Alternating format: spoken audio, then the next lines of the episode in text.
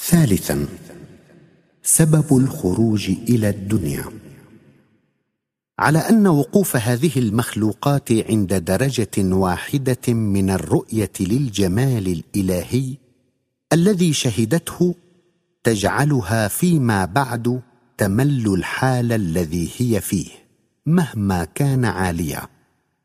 ولا بد لها حتى يكون النعيم والفضل تاما من أن تترقى في الرؤية من حال إلى حال أعلى بصورة لا تتناهى.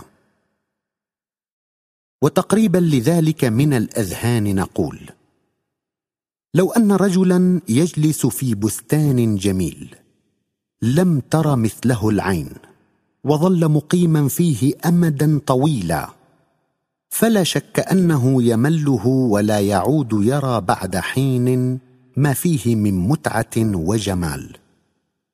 ولا بد له حتى يدوم له النعيم من أن ينتقل إلى بستان آخر أجمل مما هو فيه.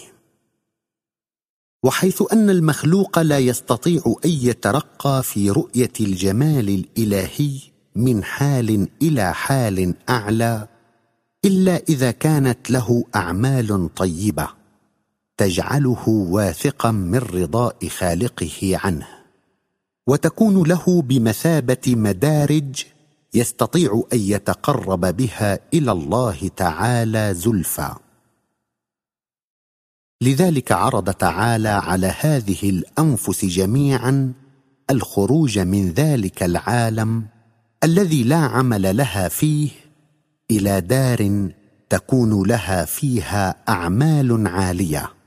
تساعدها على الإقبال على خالقها والسعي إلى ذلك الكنز العالي لتعب من بحر الجمال والكمال عبا كثيرا متواصلا لا متناهيا.